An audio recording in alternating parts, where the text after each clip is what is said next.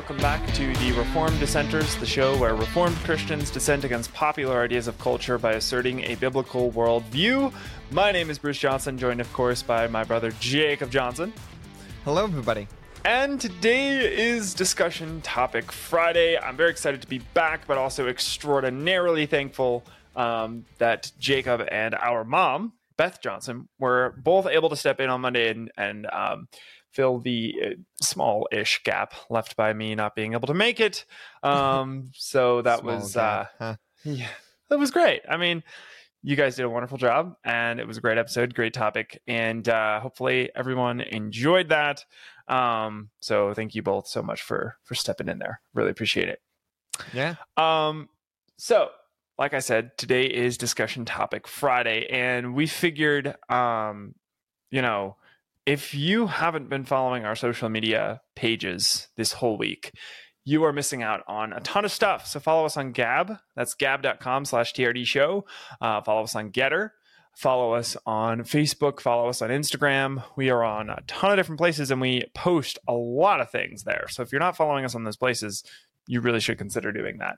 Um, and that's especially important this week because if you were following us there, you'll notice this whole week, pretty much every day. I think I missed a day or two somewhere in there, but um, we've been posting two quotes from our book that we've been reading or were reading two months ago on the show uh, Angels in the Architecture by Douglas Wilson and Douglas Jones. We've been posting some of our highlighted quotes on there. And I think we're, by the time you're listening to this, there are 10 quotes up there on our social media pages. So we figured, hey, it's been a month, a little over a month now, month and a week, month and two weeks maybe, since we last covered a literature uh, piece of literature on the show. So, hey, why don't we uh, jog some people's memories and then also um, uh, do what we unfortunately haven't been able to do and actually fill some literature time and discuss some literature stuff.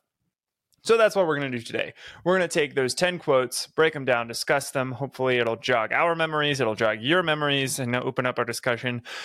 And I think this will be our wrap up for this book, unless Jake has anything he'd like to, uh, unless he wants to say Not no. necessarily. I, I was I was going to ask if you were going to bring that up, uh, and I don't I don't think we necessarily talked about this, but um, I think Nothing like bringing it up start- right on on the air.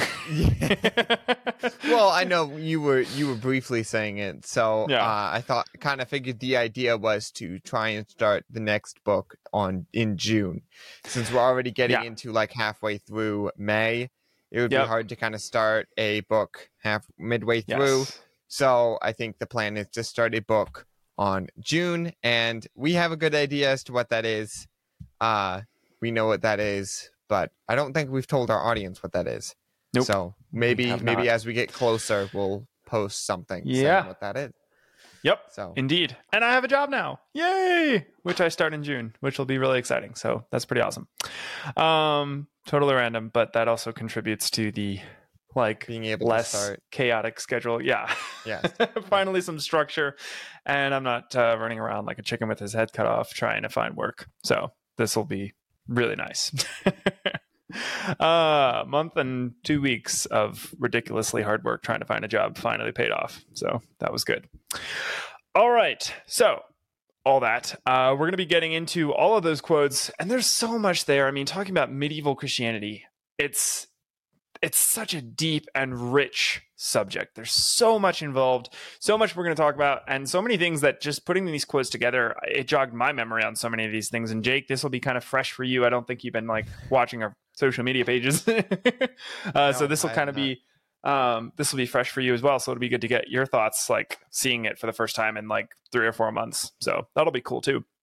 Uh, but before we get into all that, we have to do what we always do, which is talk about our verse of the week. Jake broke this down on Monday. I'll be breaking it down today. Our verse this week, passage really, is Psalm 22, verses 27 through 28. And this passage says, All the ends of the earth shall remember and turn to the Lord, and all the families of the nations shall worship before you. For kingship belongs to the Lord, and he rules over the nations. And again, that's Psalm chapter 22, verses 27 through 28. So, Jake talked about this a lot, pretty extensively on Monday. So if you missed that episode, go back and check that out because that's a really good one. Semi semi extensive. Uh, yeah, semi extensive. He pulled in a lot of different passages and a lot of stuff there, so that's really worth going back and, and checking out if you missed that. Um, but you know, there's there's so much in there, there's so many verses that talk about the kingship of the Lord, Christ's kingship, um, and the the how expansive that is like the reaches the far reaches of that kingship on earth. And i think it's just fascinating to take a step back and just recognize that. Um what we see here is you know kingship belongs to the lord. He rules over the nations. There's not a modifier there. We're not seeing some. We're not seeing a few. We're not seeing a number. We're seeing the nations all inclusive. There is no, he rules over most of the nations. He rules over a few of the nations. And you have to remember this was during the time of Israel, right? This was during the time when people thought that the only people that were chosen were God's chosen people. Well, we see elsewhere, like for instance, Job was not a Jew. Job was not in Israel, he was in another country. Um, we see all throughout the Old Testament other people who were still in the covenant. There were the exceptions, but they were still there. But even in that time, we see this passage, he rules over the nations, all the nations, right? And I mean, not only has that not changed today, it's expanded exponentially because now the Gentiles are in the covenant as well. So what what we see now is this kingship is everywhere. It's over everything. It's all encompassing, all expansive. And and then we have to ask what does that mean? You know, all the ends of the earth shall remember and turn to the Lord. What does that mean? How does that work? What does that look like? Is it unfortunate? Is it like the uh, Crusades, where we need to conquer the Holy Lands, uh, the, the Catholic Protestant wars that occurred years and years and years ago? No, it's not that our weapons of war are not the swords and arrows, right? Our warfare is not against flesh and blood, but against powers and authorities and principalities, right? It's a very different kind of kingship, but it's so much more powerful. And we talked about this tons of times on the show. It's so much more powerful than the the the wars and the kingships of the earth because this will last thousands of years no, it'll last eternity. It'll last forever. Um, the kingship of, of God is unending.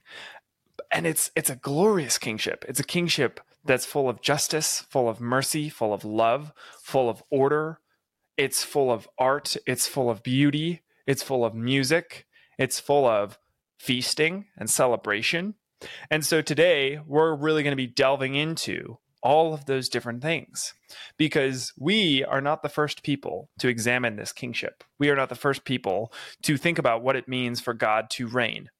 We're not even the second or the third group of people to do this. We are much farther down the line. And so, we should be going back in history and studying those who came before us who did do it successfully. They didn't do everything successfully, but what they did do well, we should also learn to do well. And so that's the purpose of today's episode and the purpose of the book that Douglas Wilson wrote with Douglas Jones uh, that we went through a few months ago called um, not medieval Christianity, Angels in the Architecture. Anything, Speaking Jake, you want to add to that verse, though? Go ahead. Sorry. Um, no, not necessarily. No. Okay. Uh, I did I did add some stuff on Monday. Uh, probably not ex- extensive as Bruce did here. Uh, but uh, yes, uh, cool. I do. Yeah. yeah, I do like. I do like this verse that it is very much speaking about the nations and the lands, and that all are under Christ's dominion. So yeah, nice, nice. Yeah, it's it is a very clear passage. So um, let's get into let's get into quote number one out of ten. Here we go.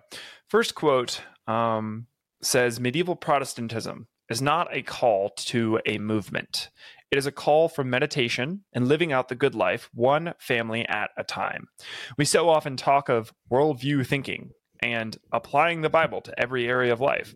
But that is all too often just a skeleton of a theory. The medievals actually lived it, imperfectly, yes, but still much better than anything in modernity. So, Jake, I'll open up the floor. What are your first thoughts? What anything you like remember or jogs your memory on some of the things we were discussing? This was like back in was it February or March? We were talking about this this particular chapter. I would say March. Um, yeah. Of anything. Yep. But uh yes. That that's very interesting uh because thinking about how and um, I immediately go to being influenced by the culture around you and how today we're very much influenced by the culture around us but during that time what was the culture like the culture was um, mm. a christian culture so even uh, even the unbelievers acted like Christians because that's the way the culture was. Everybody is yep. affected by the culture. Um, that's why there are so many passages in the Bible to say confront that feeling of joining the culture just because it's the culture. Beware of the norm. people you yeah. you have around you. Yeah, mm-hmm. yeah. Psalm chapter but, one uh, is all about the kind of company you keep, the people you're around, because you'll adopt mm-hmm. how they act, and you need to be careful. Yeah, yeah but with that, uh, the whole, I, I think you're going to get into this, but um, with that, the the nature of this book being architecture, being beauty, and how beautiful that was, and that we don't we don't focus on that today. That we have yeah. box houses, yep. and they're just sticking together. They have a utilitarian purpose mm-hmm. instead of a a beautiful uh sing uh yes sorry yeah structure yeah yeah no absolutely yeah and we'll be we'll be touching that a lot today as well so yeah well, that was quote number one. Quote number two we live in a time when the church has tired of her assigned task of pointing up at the kingdom of heaven. For the last century or so, the church has failed to instruct believers on their duty of glorifying God through beauty end quote. And that's exactly what jacob was was getting at right? But what i think is really cool about this particular quote is the culture has failed in glorifying god through beauty. Why why did the culture fail we you know when we read through mother kirk we read that passage um what was the passage that he was referring to i forget now but his commentary on that passage was uh, as goes the church so goes the culture right we use that that phrase all the time. And so, yeah, yeah, as goes the pulpit, as goes the church, so goes the pul- yeah. goes yeah. the culture.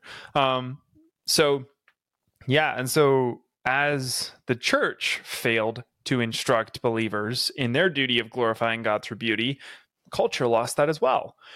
The church stopped talking about how true there is true beauty there is objective beauty and there is objective uh, ugliness right that's the whole idea behind modern art is that oh beauty is in the eye of the beholder it's whatever you know it's mm. it's like yeah mm-hmm. whatevs where it's like no no no there are there's object there are objectively beautiful things and there are objectively ugly things. And we've lost that idea as a culture not just in art but in music in architecture in so many things right? So but why did we lose that? Um, getting back to to the heart of the matter and that's what i think this quote this whole chapter was talking about was the church lost that. The church didn't preach on that. They truncated the bible. They read a few selective passages or the worst is when they do expository preaching and ignore most of the passage and take it all back to their own truncated view of what they want that passage to mean when it doesn't actually mean that. It, we, we've we've isolated ourselves to the limited truncated gospel salvation message, as opposed to the gospel meaning Christ died on the cross for the punishment of your sins, so that you can live a transformed life, so that you can live in Him and transform society in Him through Him. Right. So transformed societies have art, have beauty, have beautiful architecture, have all of these things. But because the church has lost that vision, we have lost that vision as a culture. All right. So this next quote, um, oh, you know, I, just informally, Jake, I'm, I'm kind of like just back and forth between me and no, I got that commenting. Okay, up, great, I cool. up on that. Sweet. Yep.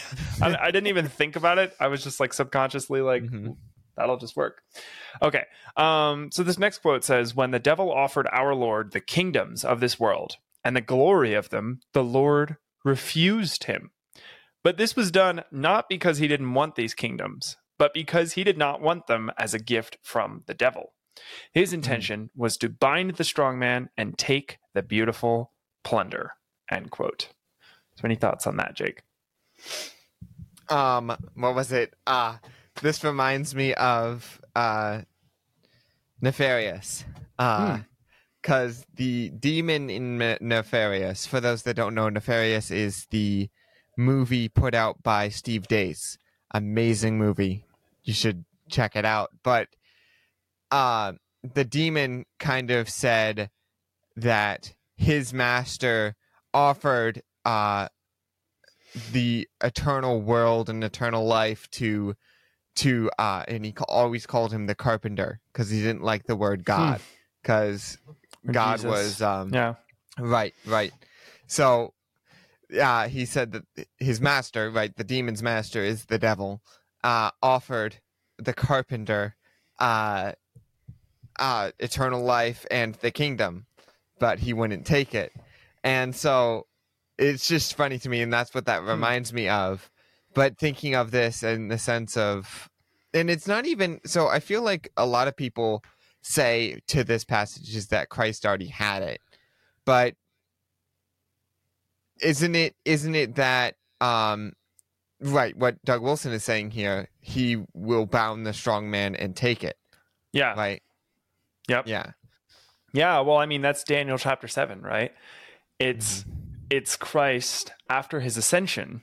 What what's really cool is that these prophecies, reading through the prophecies and then reading the story of Christ, it we get a behind the scenes peek in a way, right? Daniel chapter 7 shows us to him was given all authority and dominion and power and a kingdom that shall never pass away. All of these things. It talks about uh, one like coming like the son of man he came into the throne room of god after his ascension after his death resurrection and then his ascension he came into the throne room of god and god gave to him this kingdom gave to him all of Mm. these things. Um so that was given to him and we see that in the prophecy in daniel 7 and then we also see in psalms chapter 2 pre christ coming ask of me and i will give you all of these things. I will give you the nations as your inheritance, right? So take from that what you will. But there was very clearly an ascension and a giving of the kingdom after the strong man was bound, after Christ's work was given to him a kingdom. So, yeah, yeah, that's a really good point. It's a really, really interesting thing to ponder as well. So, Next quote Since the kingdom kingdoms of men were first shaken to the ground and replaced with a kingdom that cannot be shaken, ah, there's that Hebrews, uh, Hebrew, is it Hebrews 11? Hebrews language in there. Yeah, We've seen I think so. wonderful things. So, since the kingdoms of men were first shaken to the ground and replaced with a kingdom that cannot be shaken, we have seen wonderful things. The advances in theology, architecture, painting, confessions, philosophy, literature, and music have been considerable. His kingdom continues to grow. We may expect to see what eye, I'm sorry, as his kingdom continues to grow, we may expect to see what eye has not yet seen. So, this is cool. And we talk about this all the time. I mean, we're post mill, obviously. if you're a new time listener, you might be shocked. Hopefully not, though, based on what we've been saying for the last, I don't know, two years. pretty strongly post millennial. Um, but we get asked all the time from people, what do you mean things are getting better? They're very obviously getting worse. And yeah, if you look at the last 200 years, sure, things are getting worse. But we don't have that scope of vision as Christians. We Mhm. have the 500 or millennium, like thousand years in in our rearview mirror to look at. So let's look at it. Let's examine music. Let's examine art. Let's examine food. Let's examine technology. In every area, things have improved. Does that mean that there's a direct, uh, uh, uh, uh, uh, Upward. direct upward trend constantly? No. There's an up and then a slight down, and then an up and a big down, and then a back up. But it is trending upwards over time in all of these areas. Things are improving. We're seeing advancements, developments, incredible things. two So- steps forward one step back Yes, exactly. That's a really good way of putting it. Yeah, two steps forward, one step back, but we're still moving forward. Just may not be at the rate that you would like it to be, but um, your thoughts are not God's thoughts. Our thoughts are not God's thoughts. his timing is his timing. And we live in an age where the impossible seemingly it is possible. I mean, to be, Mhm. to drive across the entire country of the United States of America in three days, or maybe three and a half days, right? I can drive from my house here in South Dakota to Jake's house in Pennsylvania in two days or one day if I One really day. wanted to push it.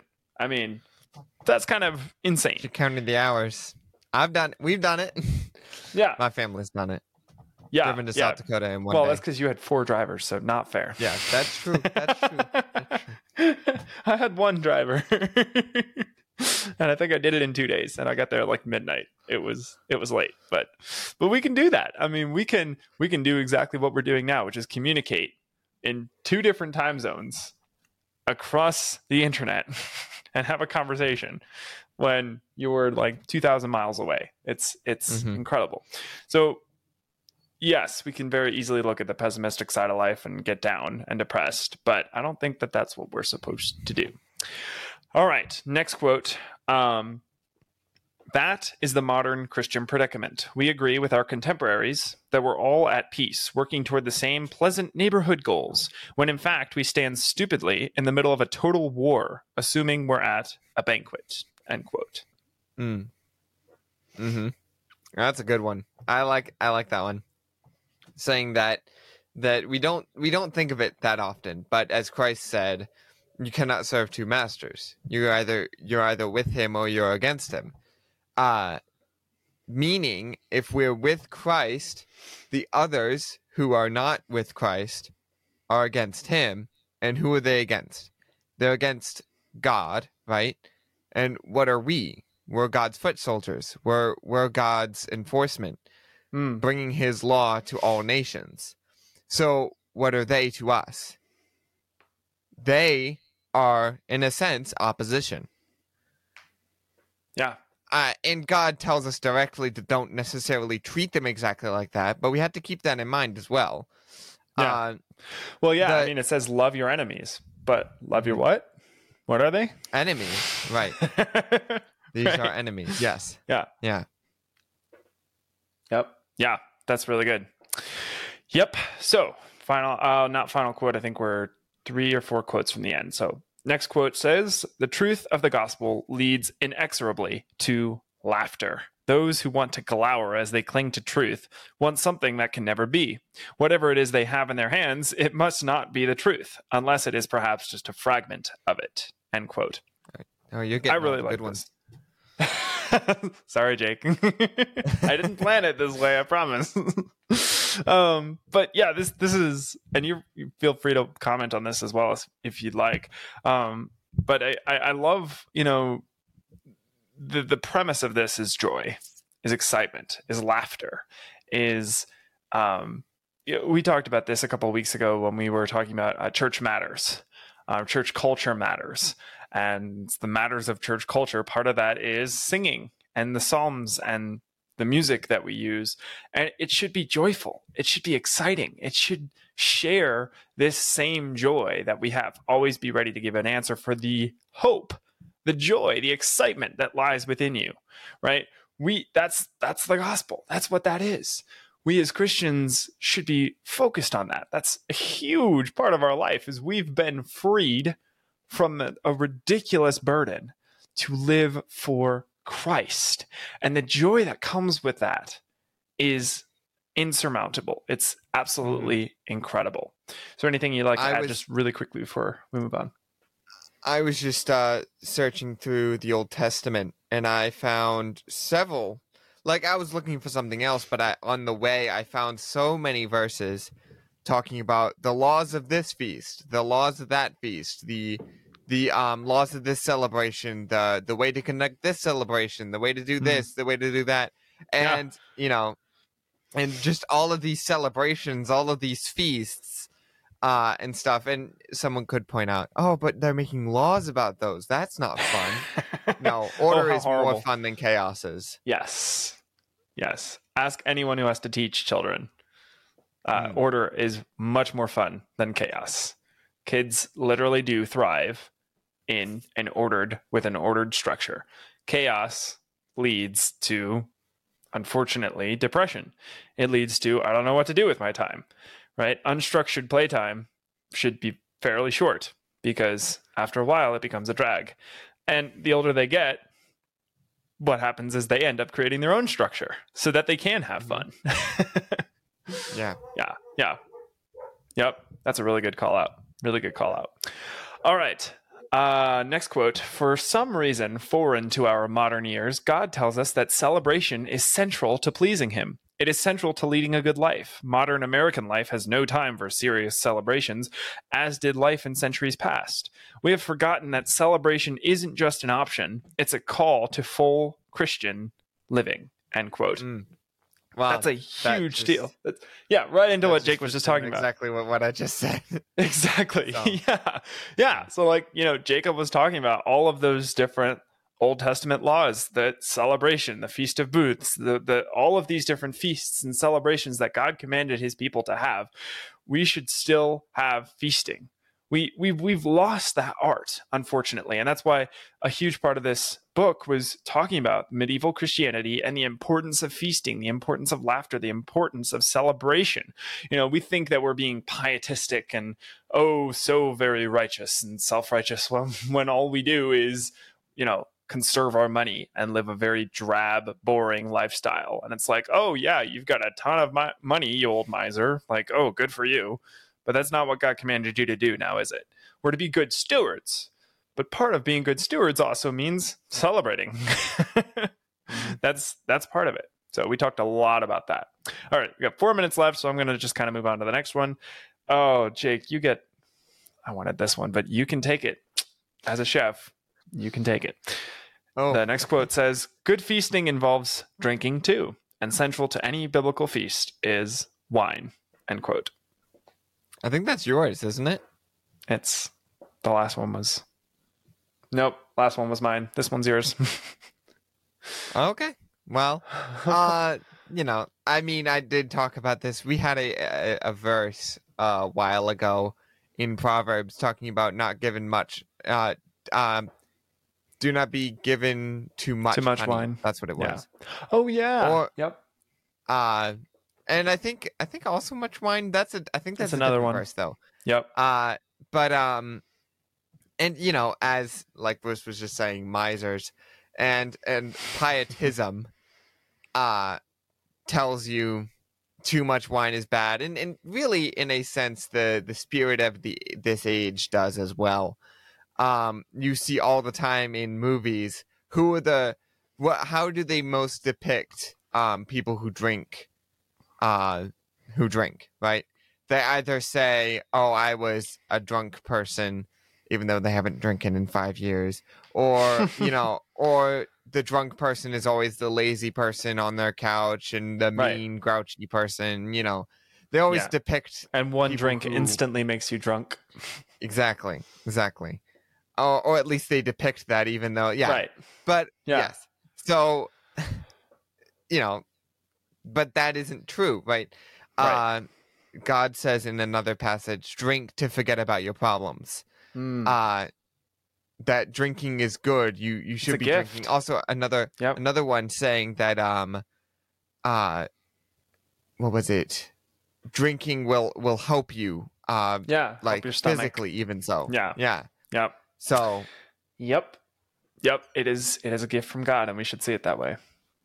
Nice. All right. Next quote says, We are far more comfortable removing our hat and lowering our eyes for the state than for the church, even though the full majesty and fire of the triune God has determined to bring blessing and cursing through the institution of the church. We treat the church with the same deference we give a community bulletin board a little info, a little humor, a little opportunity. End quote. I mean, good grief. Need I say more? that that kind of just says it all right there. You know, we are so much more comfortable removing our hat, lowering our eyes for the state than for the church. The amount of reverence we give to the institution of the church that like it says here, the triune God has determined to bring blessing and cursing through through the institution of the church. We treat it as if it's eh, whatevs. Maybe I'll go to church, maybe I won't. We'll see what happens. And we talked a ton about that. We have a whole episode just about our lack of love for the church. All right, moving on because we have one minute left or half a minute left. And this is our final quote. That really worked out well. Good grief. Yeah. Last quote is the church should be so central in our thinking that without her, life would collapse. She should play prominently in our understanding of the past, the present, and the future. She, not the state or the family or the individual, should be first on our lips when we discuss evangelism and social change and the good life. End quote. Hmm. Any quick comments on that, Jake, before we wrap up? Mother Kirk. Uh, yeah. literally just the word Mother Kirk, or sorry, the the Mm. phrase Mother Kirk Yep. is Mother Church. Uh, Yep. And the church is supposed to be seen as the mother, seen as, you know, someone that we give reverence to and that we Yeah. listen to, right? And so there's there's a sense of that needs to be through our, our mindset. The same way that you would treat your mother, it's the same way that you should treat the church. We should be treating our mother the right way as well. Uh, so make sure we have that in order as well. But um, Yeah, yeah. but listening and giving reverence to. And I, I love what he said is that it should be the first on our lips when talking about evangelism, uh, social change, it to like actually reforming the culture. The first thing that should be discussed is the church, and that's true. Yep. As Bruce and I have brought up several times, that's exactly where we go. Uh, as goes the pulpit, so goes so goes Mm. the culture. So, Yep. Amen. Awesome. Thank you, Jake, for all your commentary today and uh, putting you on the spot a little bit there. But uh, yeah, this was good. I mean, it's great when we've both read the same things. We both went through the same chapters and have the same amount of information. And either of us could take any of these quotes and chat about them and pull out all the stuff we read. So that's, that's super cool. Awesome. So hopefully this was a uh, an enlightening conversation. You all enjoyed it, and uh, more importantly, it makes you want to go out and buy the book because that's the whole point. I'm kidding. Yes. that would be great too. We're actually not being It's a- sponsored it's a by the book, but point. I mean, yeah, it is a big point. We hope yeah, you it buy is the book. because it's a great book. We want you to have massively full libraries, and, and then we want massively full libraries too. So. Give us money. No. yeah, right. Yeah, right. I wish. Yeah. Thank you all so, so much for watching or listening today. We really appreciate it. Our show website is trdshow.net. Go to trdshow.net slash episodes to find all of our episodes for free on that platform. You can search for literally every episode we've done over the last two years. It's That's kind of cool that they are all in one place. You can watch them all there for free. Send us an email, trdshow at protonmail.com. We are very much looking forward to hearing from you, and we will see you on Monday. And remember, everyone, in all that you do, do it as unto the Lord.